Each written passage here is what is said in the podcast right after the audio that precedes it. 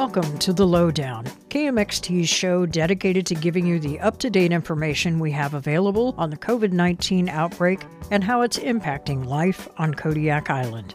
The Lowdown will focus on facts as provided to us by local and state officials. During this edition of the show, we give you access to local physicians and public health experts with information on COVID nineteen and recommendations related to it. If you have a question for our guests, please email it to lowdown at k m x t dot org or call K M X T at four eight six, three one eight one.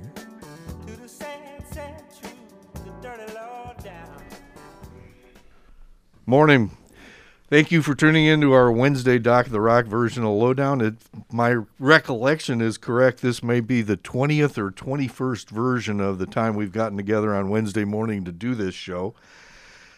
I don't think anybody would have thought it would have lasted this long, and frankly, I can't see an urgent need to end it anytime soon if our good medical professors are still willing to come in every week and answer questions from us and from members of the community. There's always something new for us to talk about. That said, I'd really like to thank you all for donating your time.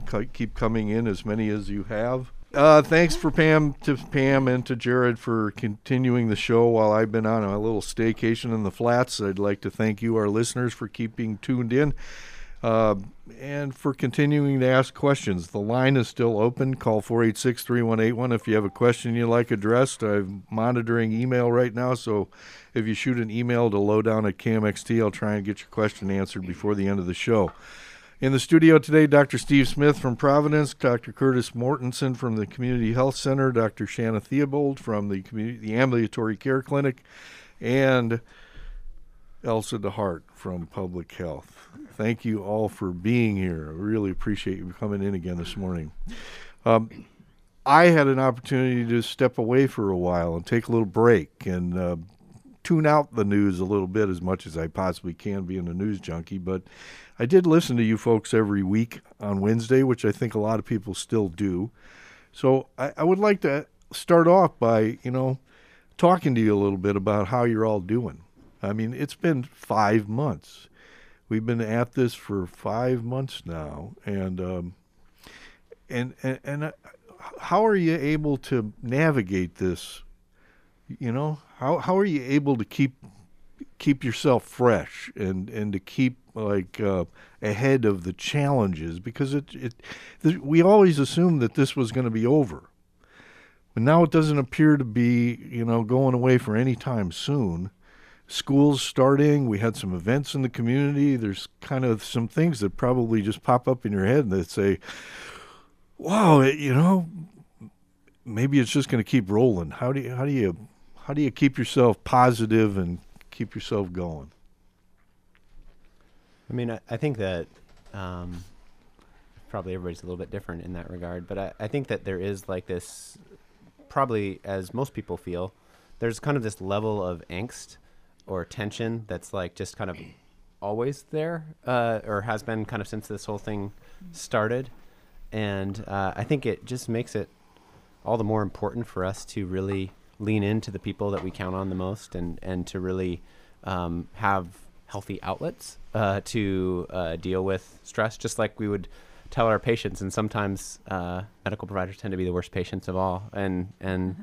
so I think that there's, there's um, for me, you know, I, I think that um, having, you know, outlets such as, you know, being able to exercise are, is, is definitely one of, one of, one of the things that I, I use trying to, um, even if it might be a smaller bubble, trying to get, have those social outlets that you can try and try and keep you fresh. But then there is no doubt that there's um, a certain level of angst or tension that's kind of just uh, always there. And, and in, in my role, I always feel like I'm just kind of waiting for a little bit, waiting for that next thing to happen, to the next crisis, moving from one crisis to the next. Um, but, you know, I think that that's also um, caused me to lean on those that support me the most. And I think that that's really been a really healthy thing, actually. And I would say that people are very generous, like, you know, ex- exceptionally generous with um, doing things from anything like, hey, I can, you know, watch your kids at the, the park for a few hours so that, uh, you know, you and your wife can go out for a kayak or, you know, people are very generous with, with trying to help out when they can. And I've really, I think during this time, appreciated that even more than, than before. Steve, you're kind of used to it, uh, working in emergency. Uh, is this different somehow for you? It's kind of the same. I mean, we're always expecting something to happen, um, but I think this is a different level of um, anxiety. You're always wondering when the shoe is going to fall. But I, and I think for those of us in the E R, we try and talk amongst ourselves about how we're doing. Um, and I talked to some other providers, physicians, and, and we're all tired of this. But, and I think it's really important as providers to talk amongst ourselves, you know, and I'll go, hey, Curtis, how you doing? Or, you know, hey, Doctor Burnside, how you're doing and stuff, because we, nobody probably spends a lot of time asking how we're doing. And, and so we really try and, and do that. Um, you know, life is different. I used to get up every morning as a pilot or a fledgling pilot and look at the weather. I look at COVID every morning, and then I get around to the rest of the world. But it's, that's just um, kind of the way it is now. And, and I think we're on a static mode right now. Nothing has happened, but like Curtis said, we're, we've got a lot of anxiety about what could happen and are we ready? Um, and getting outside, going for hikes, whatever you like to do, kayak, I think that's all important for us. Shanna? Yeah, I agree. Excuse me. On a personal level, I agree with uh, Doctor Mortensen and Doctor Smith. Getting outside, kayaking, swimming, you know, being in nature is always rejuvenating. I think also looking at the, stepping back and looking at the big picture, Kodiak is really lucky. Like every time I read the news, every time I look at the, the Facebook physician groups, there are a lot of healthcare providers that are just in the thick of it right now, taking care of people that are dying or really sick. And so far, I think Kodiak and Alaska in general has done a really amazing job.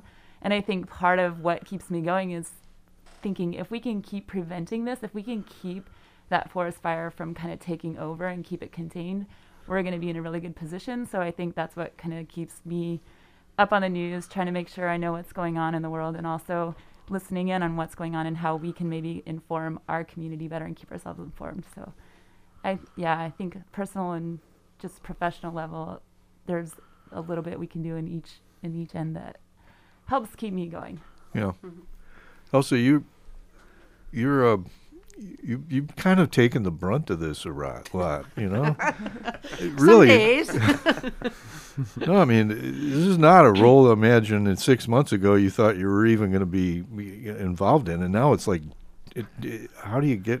How, how do you how do you think, avoid that? I think what's the most interesting and probably the most frustrating too, and I'm sure these guys can agree, is that it's it, things totally shift all the time. You know, everything mm-hmm. we thought was right yesterday, now we're finding out it's, you know, things are changing all the time. You know, you look to what we thought six months ago and where we are now. Mm-hmm. I mean, it's like night and day. And so that's, it keeps you going. I mean, it's interesting. You know, it never gets dull because it changes all the time. Um, I think that's kind of what What keeps you interested, yeah.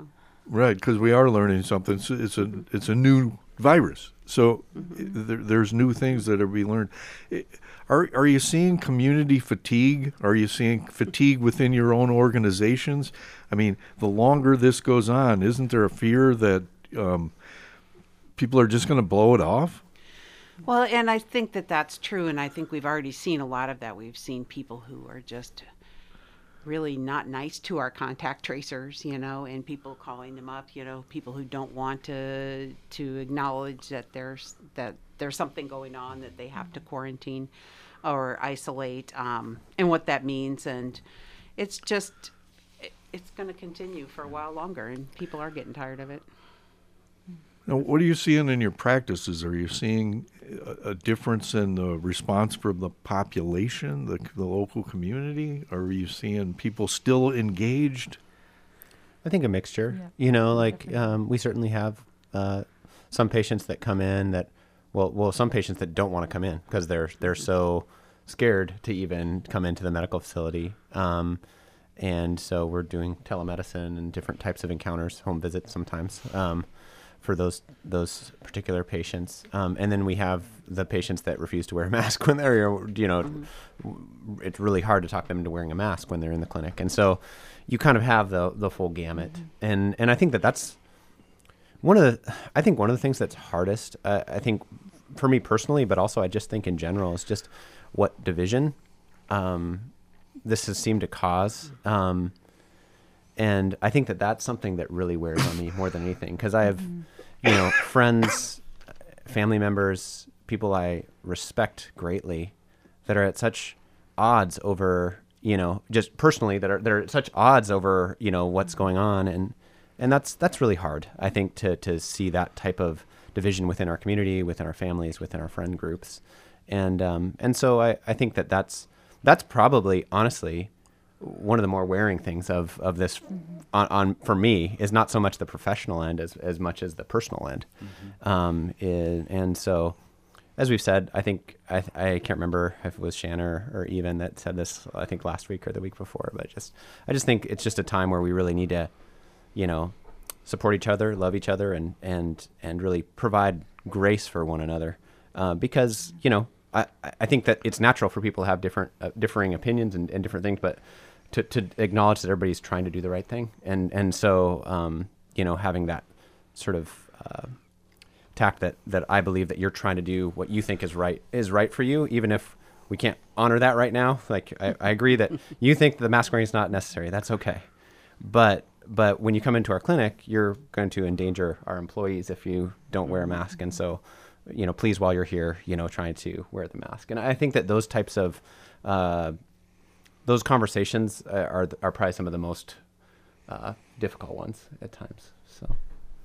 You know, and one of the things that we're seeing is most people are accepting of it. They may not like it, but, you know, at the hospital, the screening tent, we basically, you can't come into the hospital without a mask on and without being at least screened question-wise. And, and those nurses and individuals in the tent sometimes catch the brunt of people's frustration, and, and I would ask people to understand that it's not their fault. Um, And usually if I catch, if I hear about it, I try and go out and talk to them in person in the parking lot. But there's uh, some of those frontline providers that um, nobody yells at the physician, or very seldom, but they sure yell at the other people. So I'd ask everybody to yell at the physician that, instead. Yeah, come and yell at me. Yeah, I'm yeah, fine yeah, with yeah. that. I'm, I'm like a duck that just rolls off. But, That's true. But, you know, people are frustrated with it, but I think most people are understanding. Um, It is frustrating to see the complacency that's happening because, like Shanna said, we, we've been lucky. We haven't seen anything, so we're kind of letting our guard down a little bit.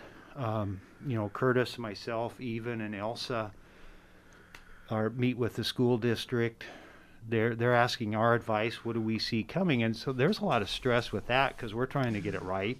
Kids are going to go back to school, and And we're trying to call it so that we can. And the one thing we do know is if if we as a community wear a mask, practice our physical distancing, we can probably get our kids back to school. Mm-hmm. But everybody's got to understand nobody likes this, um, and we all have to work at it together. And I do. I, we can't do hand-holding and hugs, but it would be nice. Yeah. Are you seeing anything new at your f- care unit? No, really the same thing that Curtis and Steve said, uh, the kind of mixed approach. And Doctor Osterholm mentioned that about a third of parents don't want to send their kids back mm-hmm. to school, a third of parents want to send their kids back to school, and then the third are in the middle. And I think that really reflects pretty much what we're seeing across the board in the community. Mm-hmm. It's pretty much, yeah, I think, if I mean, just kind of eyeballing it, you know, what, what you see in clinic, I think that represents people's general approach to this in the community at large. But I think that like eighty percent of families have said that they want their kids to come to school. Oh, interesting. Yeah. Yeah. That's okay. What Larry was saying. Yeah. So that's a... Well, that was... And I think that that's yeah. probably reflective of the fact that we have done a pretty yeah. great mm-hmm. job in our community of preventing this disease. You know, I think that the fact that people feel comfortable, you know, I don't think that would be the same in New York City, you know, like I think that it would be a different, you know, I think partially it has to do with, with how we've been able to prevent the spread of this disease in our local community, which makes school a possibility, you know, and, and I think it makes it more of a, a safer proposition to start school. And I think that, that that's reflected in the amount of kids that there's also a desperation, I think, for that social interaction. Yeah. Yeah. You know, I know that my wife coaches the cross country team and they've had almost record numbers of yeah. kids out for cross country. And it's wow. like, well, they're, they're just like starved for that, you know, interaction. Well, and I think Doctor Ledoux is saying that some of the, some of the teens especially are sort of like, no, Mom, I want to go to school, you know. Mm-hmm. Um, so they're kind of pushing that on their own, some of those older students. Uh, some of the new information that's coming about, out about kids, though, does that cause you uh, some concern about kids with the viral load that they're apparently carrying with them?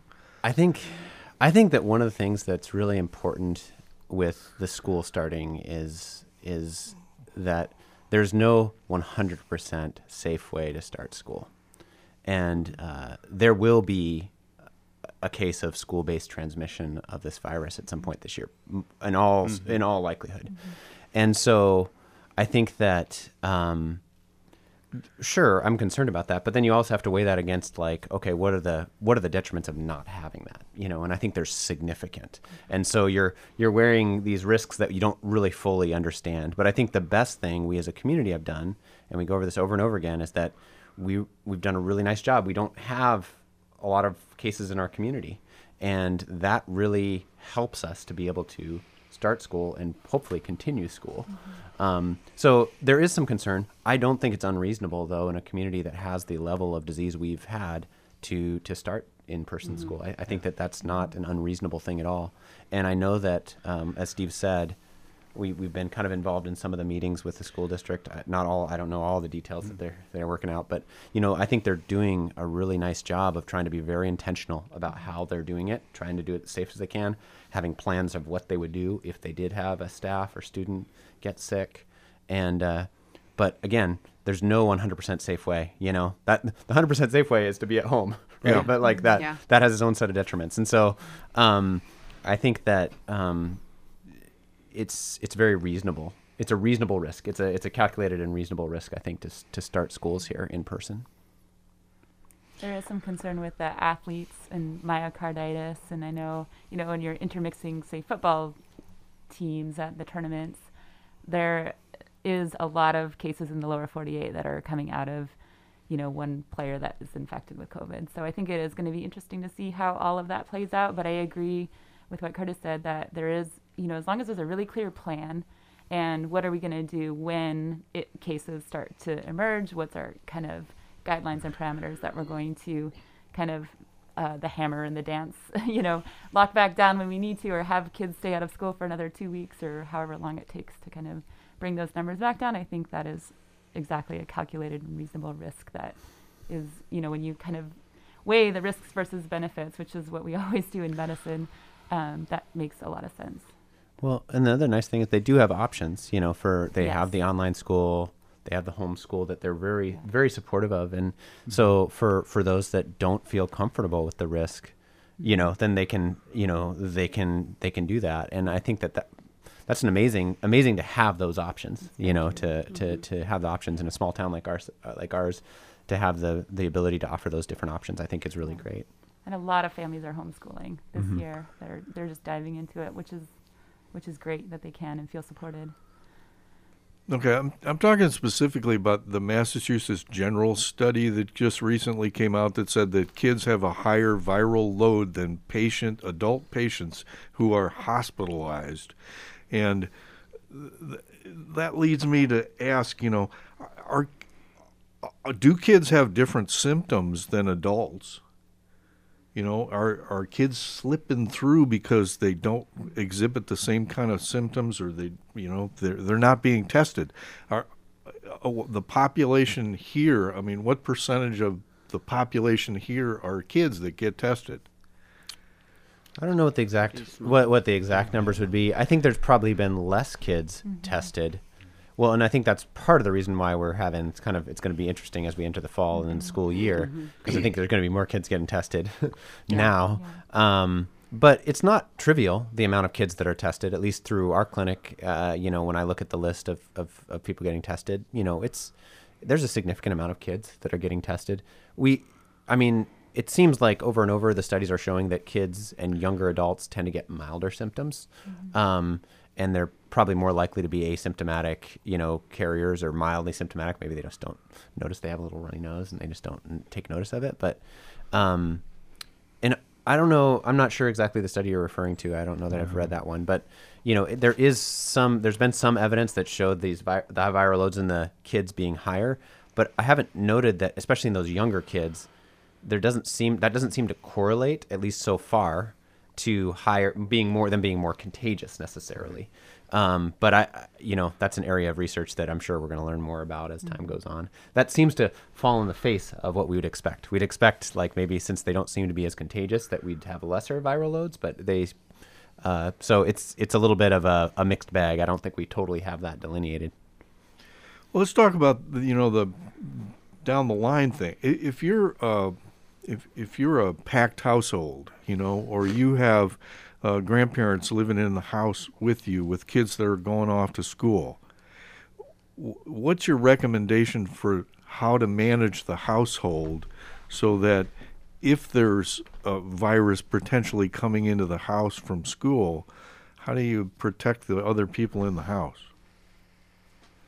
You want to take that one? hard, yeah, everybody has to stay away from each other. Um, That's all you can really do, and that's probably not going to happen in a lot of families.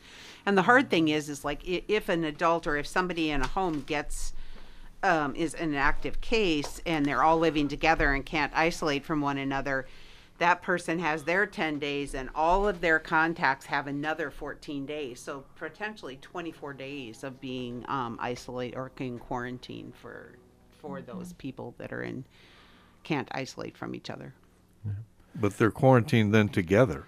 Right. So the a person, so they're all together during that person's ten days, but then they have to do another fourteen days because they could have contracted the virus on day fourteen. So we, ha- I mean, day ten. So we still have to go fourteen more days for their quarantine. So that can be a long time. I mean, we've, we've talked about how this, this virus has amplified the is amplified the social disparities, the mm-hmm. socioeconomic disparities in our country. And, and one of them truly is, we know that if you're of lower socioeconomic status, you're more likely to be in a multi-generational home. You're more likely to be in a smaller home. Mm-hmm. You're more likely to have an essential job that requires you to go out and work in close quarters, that is the cannery work and, and such.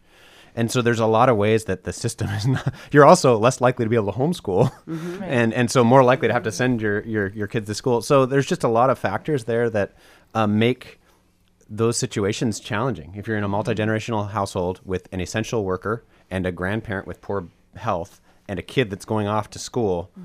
I mean, that though that's like the, you know, the, the really challenging, mm-hmm. difficult situation. The perfect storm. You know, mm-hmm. um, and so... Um, I, I don't know that there's a really great answer for that, other than to, as much as you can, to do the social distancing, to do the, you know, uh, wear the masks, those types of things. But man, that's that's hard. You know, I'm in a very privileged position to have, you know, being a not in a multi-generational household, in a house that has an extra bedroom that if I were to get, you know, something, I could isolate down in my own in my own space. You know, it's just it's it's a very I realize that um, I'm sitting in a much more privileged situation than, than most are when it comes to if, if someone were to get sick from this. What does that mean? I mean, what does it mean for, for for the people that are in that situation, though? Do the best you can? Is there community resources available? I mean, how uh, are, are we just anticipating that something's going to happen and then... Uh, I mean, there are some resources. I mean, if you could, if you, if somebody did become infected, I mean, the best thing would be, and a lot of people do have a lot of family around, so maybe they could parcel some of their family out to other, you know, relatives mm-hmm. to stay while somebody maybe have be positive in their home. There are some resources through the uh, city, through the Emergency Operations Center for Um, some housing options, you know, for people that they might be able to, to access if that became a real issue, you know, case by case issue. Um, and I'd say some employers, some employers are offering, um, you know, I know we've, um, you know, our clinic has talked to our employees about the fact and uh, that if, if they were exposed and felt like they had to, you know, quarantine away from family, we would help support them in that. And, and so, and I know the canneries have done that obviously as well. And so I, I think that, that there's probably a hodgepodge, you know, kind of approach to that. Um, now the school kid, I don't know, you know, that's, that's a, that's a, you know, different, different case. But if it's, if it's employee, employer related, then there's perhaps some support assistance through that. Well, and one of the lucky things is really we're in a small community where we can pool those resources. You know, if you were in a big city, it'd be really hard for anybody to get that individual, you know, um, care or mm-hmm. assistance. So we're really lucky here. So with the onset of school, some things in the community must have changed. I mean, is North Star now returned to being North Star again? Yes. yes.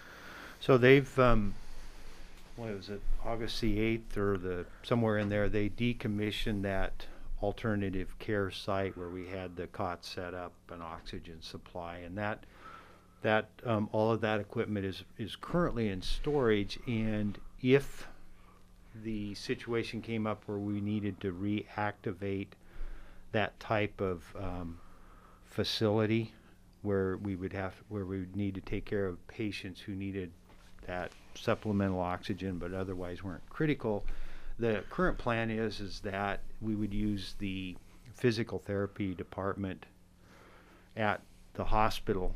um, we would that the physical therapy would go offline. We would use that as a what's termed a step-down unit, um, but it's all it's you can't use the term alternative care site inside of a hospital, so they call it a step-down unit for paperwork reasons. But we're set up to do that so that we can still try and keep the school open.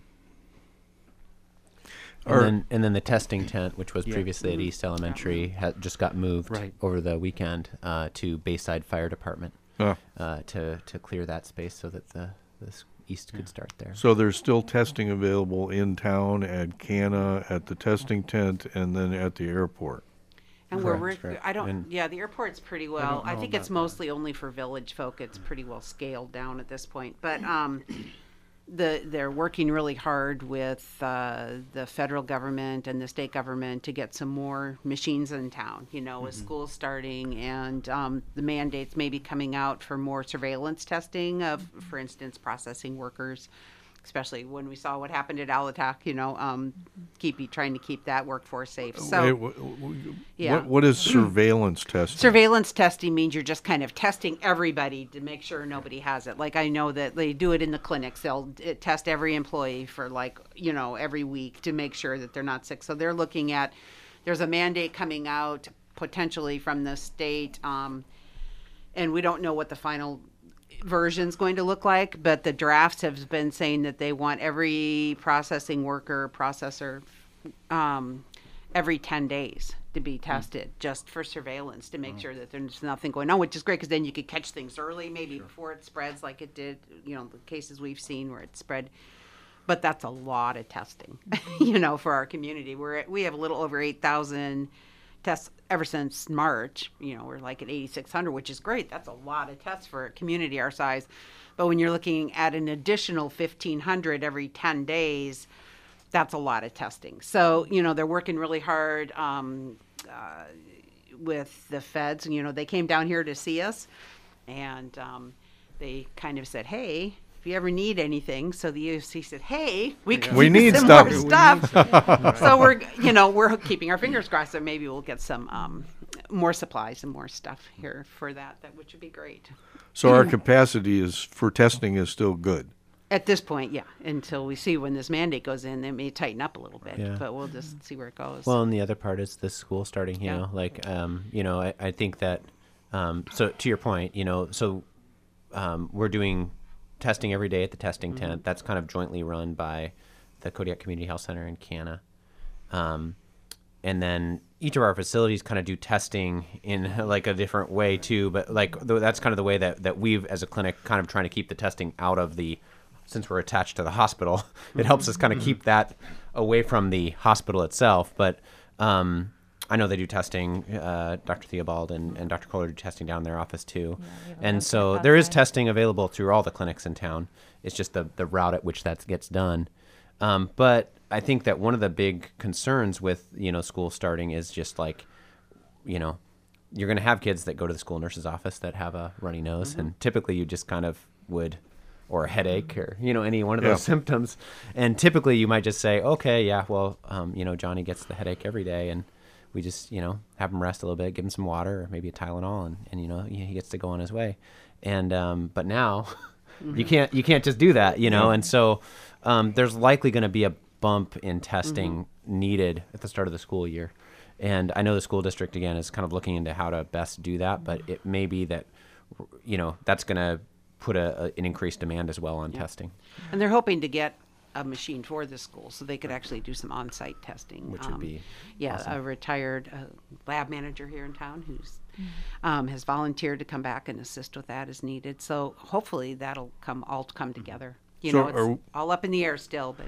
Oops, are we sorry. still in the... Tr- has, has testing progressed? I mean, I know that there were a lot of new tests that were coming out, but are we still using the ones that we were using back in April? We are, and it's kind of interesting because we're still doing the P C R that we can send off, which is kind of the gold standard, but we do have more machines, and, and hopefully, you know, the Abbotts have been great. Um, it, but we're hoping that even these, those are going kind of on the open market. So it's going to shift a little bit because before the state was supplying those at no cost and people weren't allowed to charge for the tests, but that's going away where clinics are going to have to begin to purchase those supplies. Um, but the other testing machines that we're hoping to get, and I think Cana already has one, they're just waiting on getting it set up. Um, a Cepheid, which has, and the hospital does have one as well, that have a little bit, they're a little bit more accurate and you can do more tests at a time and you can even do several tests in one cartridge. Um, and then they can also have cartridges available that can do like flu and R S V and everything all at the same time. So for the clinics, which would be a real boon for them. But again, we don't have them on island yet, except for the one at Cana and the one at the hospital. So we'll so see. What Elsa is referring to on the one that can do multiple tests yeah. is called the BioFire.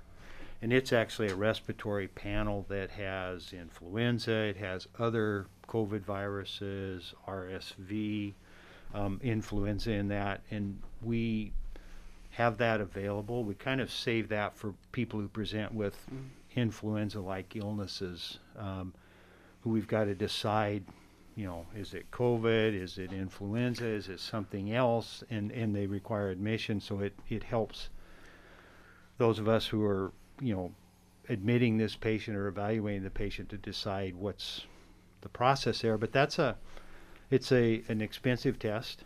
Um, it's limited in the resource. We kind of are saving those for the more ill patients if we can, um, because it helps sort out the whole list of what they may have. Um, the, and it takes fifty-five minutes to run. Same with the Cepheid I D, it takes fifty-five minutes.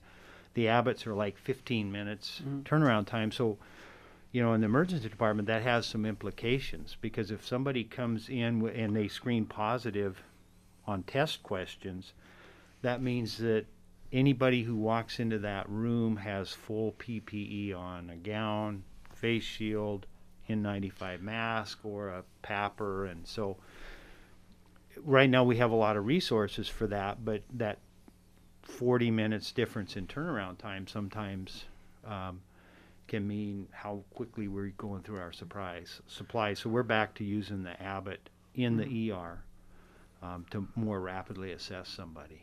And, and that's been the primary, that's been the, thus far, at least with mm-hmm. the testing tent, if you mm-hmm. get tested at the testing tent, right. the primary mode people have been getting those has been through this Abbott, Abbott machine, sorry. Um, which um, is is good in that it has a good turnaround time, but you can only run one cartridge right. per. So it, yeah. it's like a single, you know, you're you're kind of uh, running things through. And um, it has been shown to have a little bit, uh, a, a higher false negative rate, especially in the asymptomatic patient. Mm-hmm. And so like, it's probably not the best test for people just being screened that are like getting back from travel that are asymptomatic, mm-hmm. but that's kind of been what we've been using. Um, And the, the benefit is the turnaround time versus the state, which is the P C R test, which Several is probably a better or test. Or other labs. But it yeah, takes five mm-hmm. days to a week right. to get back. So it, it doesn't provide you with the information in, with in, is timely. So with the new mandate, it's possible that that turnaround time is even going to be longer, right? Well, it may be, yeah. Especially, I mean, people are using outside labs. There's a couple outside labs and um, that are willing to do it. And the Cepheids, too, they can actually run a, f a flu panel, too, but mm-hmm. we that's not going to be the standard, but they do have those. Mm-hmm. But the Cepheid, um, like a sixteen-port machine, you could put five in each. You could run up to eighty tests an hour. Um, so if we can get several of those on the island, then we'll be we'll be sitting pretty well. You know, if you break it down into, you're not doing everybody on one day. You know, um, break it down a little bit. So what's the turnaround for results though on the on the Abbott? I know they come in. The Cepheid is like it's the same day. It's, it's like, like takes like an hour. It's an hour. So you could run those eighty tests oh, right. in about an hour, a little over a couple hours. So yeah. so let's say you had two Abbott machines and you're running them full full capacity. You can run about three tests an hour on each machine, so that's six. But if you had two Cepheid machines that can run eighty in an hour, then you have one hundred sixty. Does so the, the capacity does, is significantly mm, more. Is there a, is there a lab technician involved in this, or does the machine well, actually the give you the result? They're fairly automated. Care. Yeah, yeah. They're very well automated. Right. They do have to kind of hook into a computer system, but they're but they're very automated and and simple. They understand there's pretty simple to run. The small, the four port ones, which we're hoping to get more of, um, are about the size of a microwave. Hmm. Um, and so it would be in just a, it would, you don't have to have a special lab for it. That's why we could put one at the exactly. school. We can put one, you know. So Shanna, in, have you seen an increase? In, I know you were, you, you were doing a lot of antibody tests. Are you still doing a lot of antibody tests? We're still doing a significant number, really not as many, because I think the majority of people either aren't traveling here, or haven't had symptoms, or, or don't really meet criteria for antibody tests. Occasionally, we still do it if people say, you know, they think they had an infection earlier, or they were exposed, or they were traveling. Uh, we're really doing a lot more of the P C R tests than antibody tests at this point. So do we do we have a good feeling or a good number for how many, what percentage of our population actually has already had it and recovered? I think it's pretty darn small. Very little. Small. Mm-hmm. Yeah. What, less than... With the amount of testing, as Elsa said, that's been done, and the amount of positive, the positivity rate, um, which is really low. Mm-hmm. I mean, what are we sitting at? So we have sixty-four positives, sixty-four positives out, out of, of about eighty-six, oh, probably close to nine thousand. Yeah. Getting so I mean, that's like a really tests. Low. I mean, that's that's mm-hmm. a pretty good sample size, right? And and you're looking at a really low percentage, mm-hmm. and the vast majority. The, the majority of those are travel-related cases, mm-hmm. not even locals yeah. necessarily. And so I think in our population, just the general Kodiak po city population, um, not to, I don't want to exclude the, I don't want to exclude the flats, but, but in, in the, in the, in the, in, in the, in the general population, I think our rates are really, really low. And I think we can feel pretty confident about that based on the mm-hmm. amount of yeah. testing we've done. Yeah. Well, uh, you know, the, the the long term, you know, the people that have gotten this already, and they're talking about the long-term implications of having it if you have a significant case of it, seems pretty dire for, for a lot of people. Mm-hmm. uh, let, let's get, give us the basics. What is a virus? I mean, I, I just assume that if you had the mumps or you had the chicken pox when you were a kid, you know, It, you got it and it was gone, but it, obviously it stays with you forever. And it, that this coronavirus is the same thing, right? It doesn't. If you get exposed to it and you have it, it's going to stay with you to, for the rest of your life. I don't think we know that yet for yeah, sure. I, I mean, I think what you're referring to is when you get an illness, a viral illness in this case, you know, your immune system gears up to fight that. In some individuals, that your immune system response um, is significant enough that it also affects, maybe it affects your other organ systems. It doesn't just focus on that little viral particle, in this case R N A, but it could be, you know. Um, and so you get some offshoots of that. And I, I think an example is the reason we get excited about strep throat, Group A, B, beta hemolytic strep infections are that back in the old days when people got that, it, our body's ability to fight that strep throat infection, also there was cross-reaction with some of people's heart valves. Um, the, and so we got rheumatic fever, and that's really why we get excited about that. um, treating that, in addition to the just the ongoing infection. So the same thing kind of happens with a viral illness, and some individuals, their immune system also affects their other systems, the musculoskeletal, could be the cardiovascular. Shanna mentioned about um, myocarditis. So those are the individuals who we really worry about. I mean, it's pretty um, sobering to read stories of otherwise healthy individuals who, like, man, they're affected. The, the after effects of that virus on their body are pretty uh, staggering. Yeah. The virus actually clears your body, your immune system clears the virus completely to the point where you're no longer testing positive on the P C R, so there's no more viral load in your body. But the immune system, the way that it reacts, it causes a lot of local inflammation, especially in the lung tissue, cardiovascular tissue, and other organs. And so that inflammation causes damage and then scarring, and then people are left with long-term effects with, you know, shortness of breath, difficulty breathing, myocarditis, heart inflammation, scarring, things like that. Well, and I think what you're talking about, Mike, too, is like like kind of like the chickenpox virus, you know, that kind of hangs out in our central nervous system, or the herpes virus. There are a couple that kind mm-hmm. of do that, but I don't think there's been any evidence that this virus is doing that. No, correct. Yeah, not yeah it's just causing sequelae, things. Okay. Um, Monday, the C D C s- seemed to be implying that you healthy people who have exposure to a symptomatic carrier no longer need to be tested. If you're healthy, you don't need to be tested anymore. Uh, and, and I'm not sure exactly wh- where that came from, but it, it it sure seems like it's counterproductive to the contact tracers of the world. Well, I think what they're saying is is that if you're in contact, you're a close contact to somebody that's positive, you don't really need to be tested. You're going to go quarantine for yeah. fourteen days.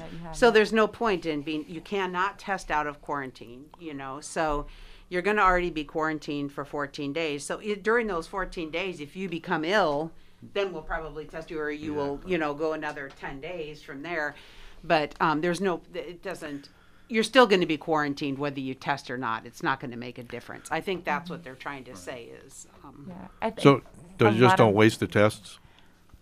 There's just no point yeah, in it. Exactly. Yeah. Basically assume that you're positive, but a lot of epidemiologists, virologists, you know, infectious disease experts were very concerned about that message, because I think that could easily be interpreted to mean that, you know, we just don't need to do more testing, which is not the kind of what was meant by that statement.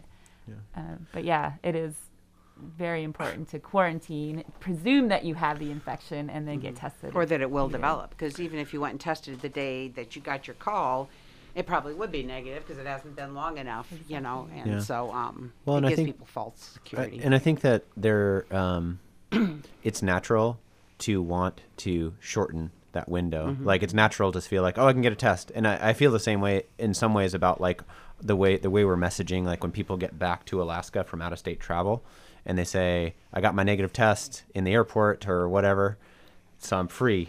Well, that's not what the rule, that's not what the guidance is. The guidance is, you get your test when you get back, it's negative, that's great. You need to still kind of avoid social, major social gatherings for up to seven, seven, eight days and then retest at that time to make sure you haven't, you know, developed it in the meantime.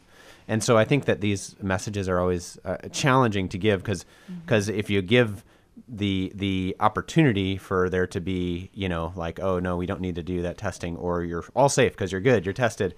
Like, those are the wrong messages. Those aren't actually true mm-hmm. statements, but we, we kind of... Um, I think we do need to be very careful. Mm-hmm. The other thing about that that I think is really important is anytime, I feel like the number one rule for medical providers is you never order a test if you're not going to do anything with it. Right. Mm-hmm. If you're not going to do anything differently right.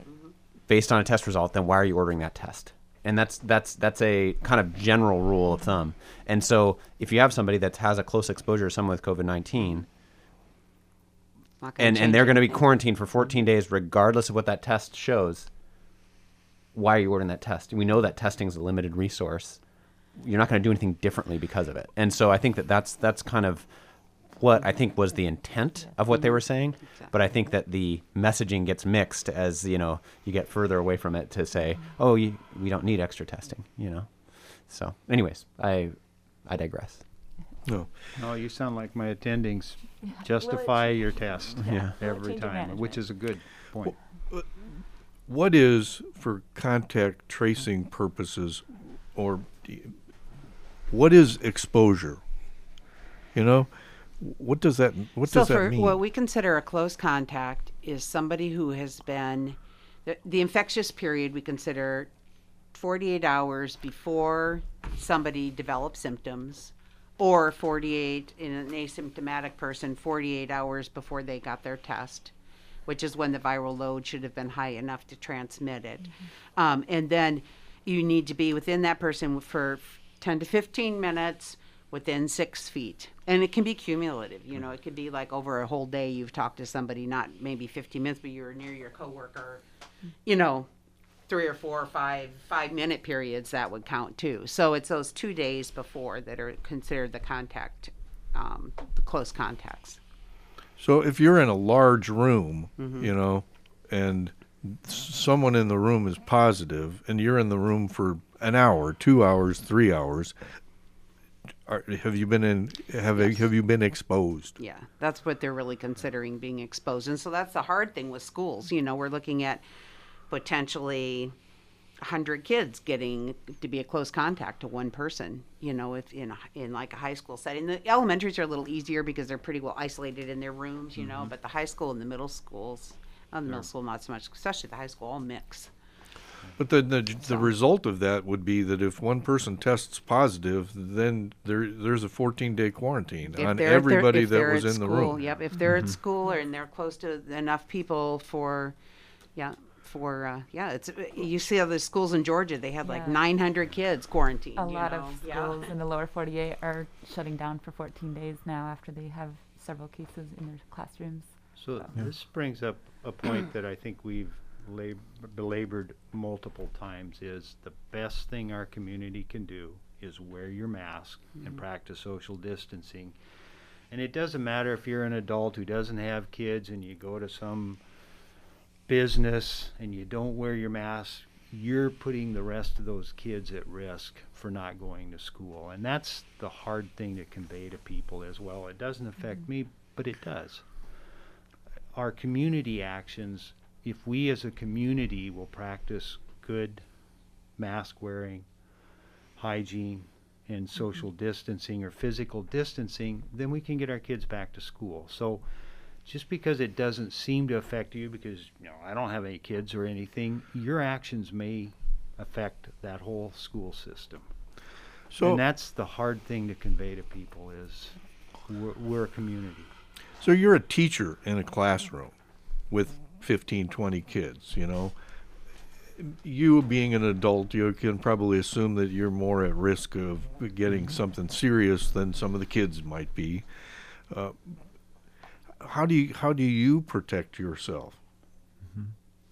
Well, I mean, the same way that we're describing, you know, I think that, um, you know, I know that I was actually over at East Elementary over the weekend, and I know that they have like all the like they have these logs all around scattered six feet apart outside classrooms. So like I know a lot of they're doing going to do try and take take kids outside as much mm-hmm. as they can. That's one mm-hmm.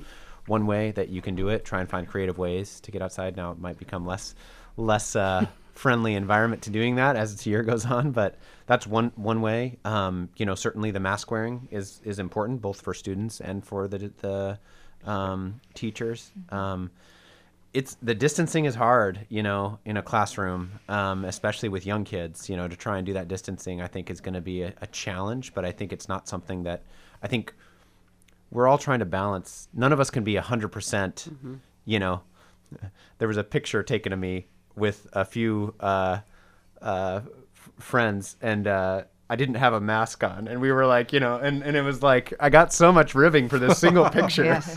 And, uh, and so I was like, oh, I guess none of us can be a hundred percent compliant with like what we're, what we're asking people to do. Right. Like there's going to be breaks and, and, and a cameraman and, somewhere yeah, in the background. Yeah. Yeah. So, Big Brother's watching. Um, so like, I, I think it's important to know again, the, coming back to like giving each other grace, like there, none of us are going to be a hundred percent able to abide by these, but the less it's a cumulative effect, right? So mm-hmm. like if we just give up and we say like, no, we're not doing it, then that accumulative effect is going to probably have really significant repercussions. Whereas if we're being careful and we occasionally, you kind of ration out risk. You occasionally have like mm-hmm. a thing where like, okay, I'm kind of putting myself out there here, but then I'm, I've got to kind of come back. Like the, that's kind of to be expected. But I think that this idea of kind of knowing what are the risks and saying like, okay, if I'm going to go to this, if I'm going to go to the bar and going to be in this high risk situation, then maybe the rest of the week I got to kind of hold back and kind of be close, like further away from it. And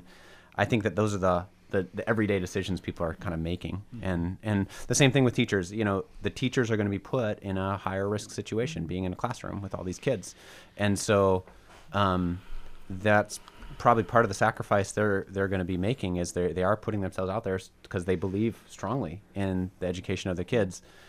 But again, we can do what we can to try and protect them by just our entire community being. So what we're going to, you know, I mean, so if a contact tracer says, okay, you, everybody in this classroom is at risk, has been in close contact. But if all those people in that classroom were wearing their masks and doing that, they're really lowering their risk. And hopefully they nobody will get sick out of it.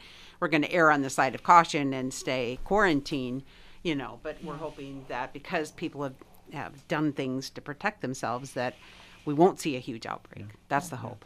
There are also waivers for teachers. We've gotten some paperwork in our clinic. I think it's from the E O C, if I remember correctly, that basically allows teachers to say if they feel like they're high risk, they can do the majority or all of their teaching on, you know, online through Zoom or Blue Jeans or whatever um, forum they're using. So same thing for homeschooling families. There are also waivers for teachers. If the mask is supposed to uh, protect the people that are around you, not yourself, though. Is there not some way to make the ma- I mean, I'm assuming we're still on the same uh, thought that the transmission of this is through droplets mm-hmm. and you touching something and getting it into your mouth or your eyes, right? Yeah. If, majority, yes. if is there not a mask that's um, or something that you can do with a conventional cloth mask to protect yourselves a little bit more from taking in the viral load from somebody? Some schools were looking at face shields. Yeah. In addition to the mask. These big draped yeah. ones that go or all the, the big, way around. Exactly, the big draped one that's kind of like a, a P A P R that we use in the mm-hmm. hospital.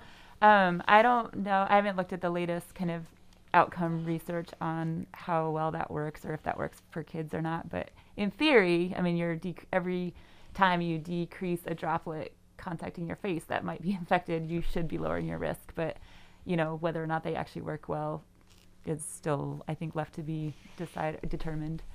They're like, super cool looking, though. I yeah. think every time you create any barrier between you yeah. and that mm-hmm. droplet, so your cloth face mask, your mm-hmm. face shield, I know the school district's working. They're working very hard to protect their teachers and staff. They're doing barrier things and yeah, distancing. Plexiglass barriers. You know, and, and one of the things that comes out in the little kids, they have to see you speak to learn the language. So, you know, our teacher's going to wear face masks so that they can...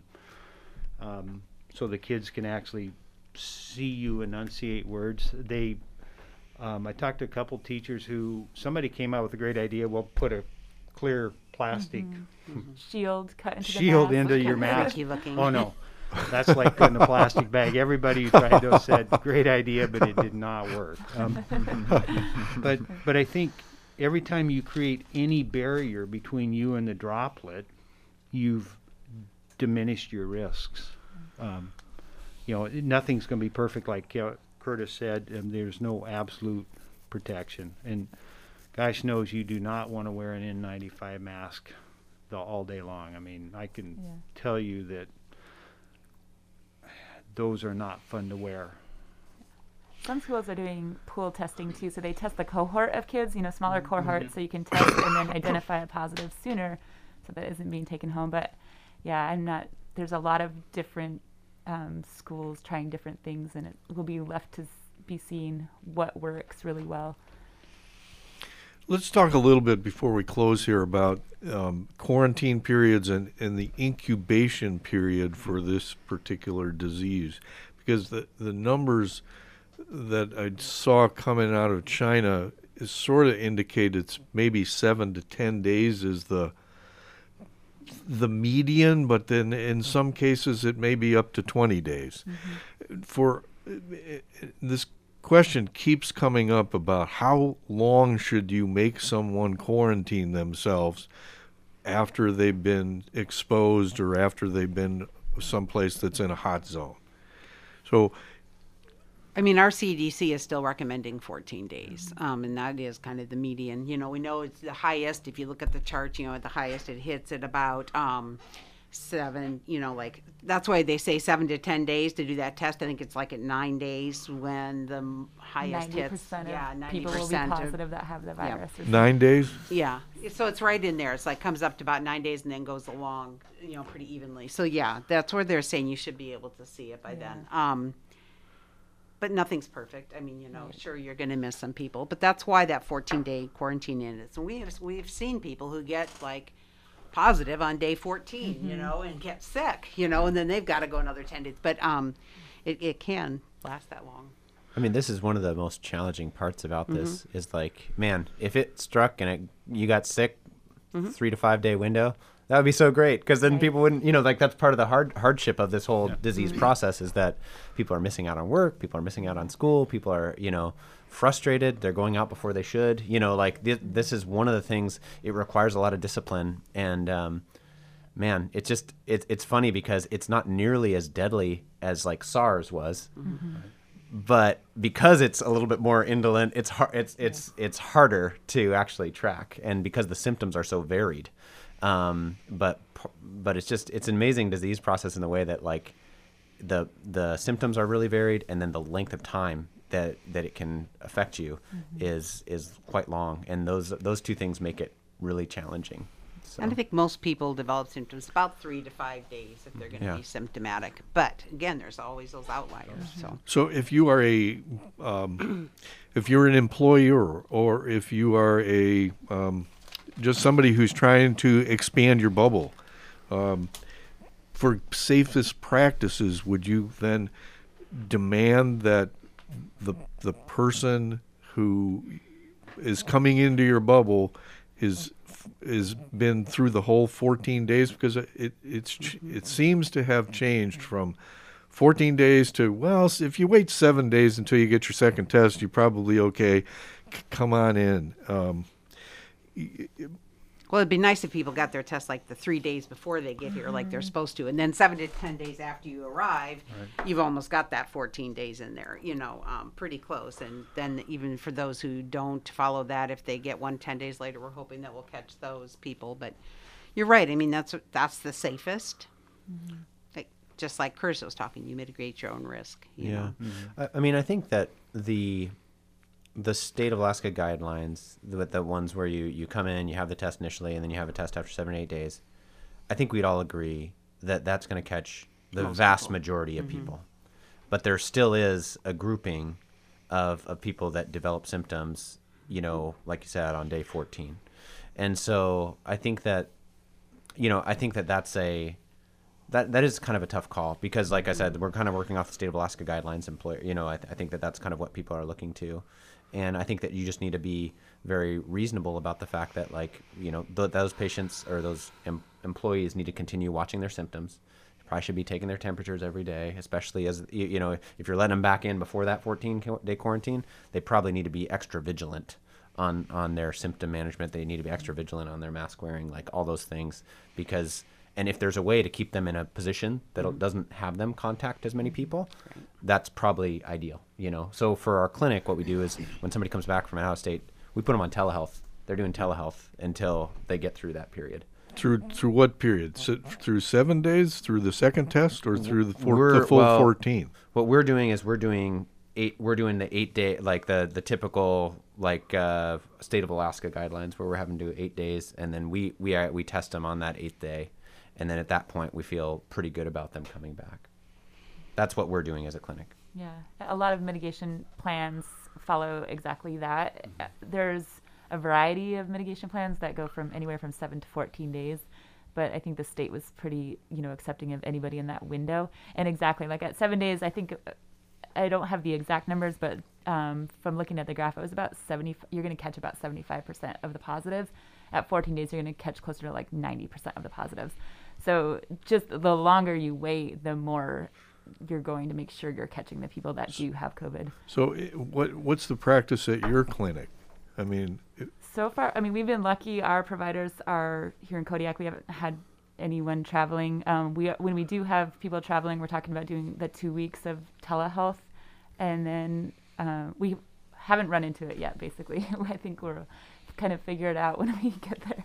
So you haven't had vacation is what you're saying. No, I mean, I've been on the ground here and really trying to keep my bubble small, and we're doing weekly testing of our employees. So we have a pretty, you know, we've all been negative so far. So we have a pretty kind of tightly, I don't know, watched, monitored system that we're trying to work within.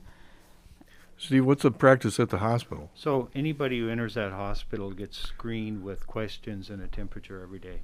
I think I have, uh, today it was orange, but we get... Um, every cool. anybody who walks through that. So if they're obviously symptomatic, then they're sent for screening for testing. Mm-hmm. If you leave and go somewhere, though, if you so go into the lower forty-eight, Providence Health System says if you leave the state of Alaska, you're not having patient contact for two weeks. Mm-hmm. It doesn't matter whether you're an essential provider or not. So.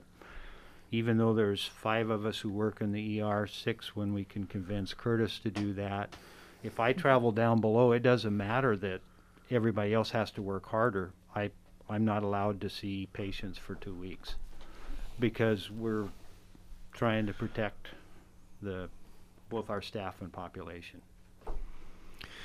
I know um, we changed the format a little bit so that ten o'clock is our out now, so...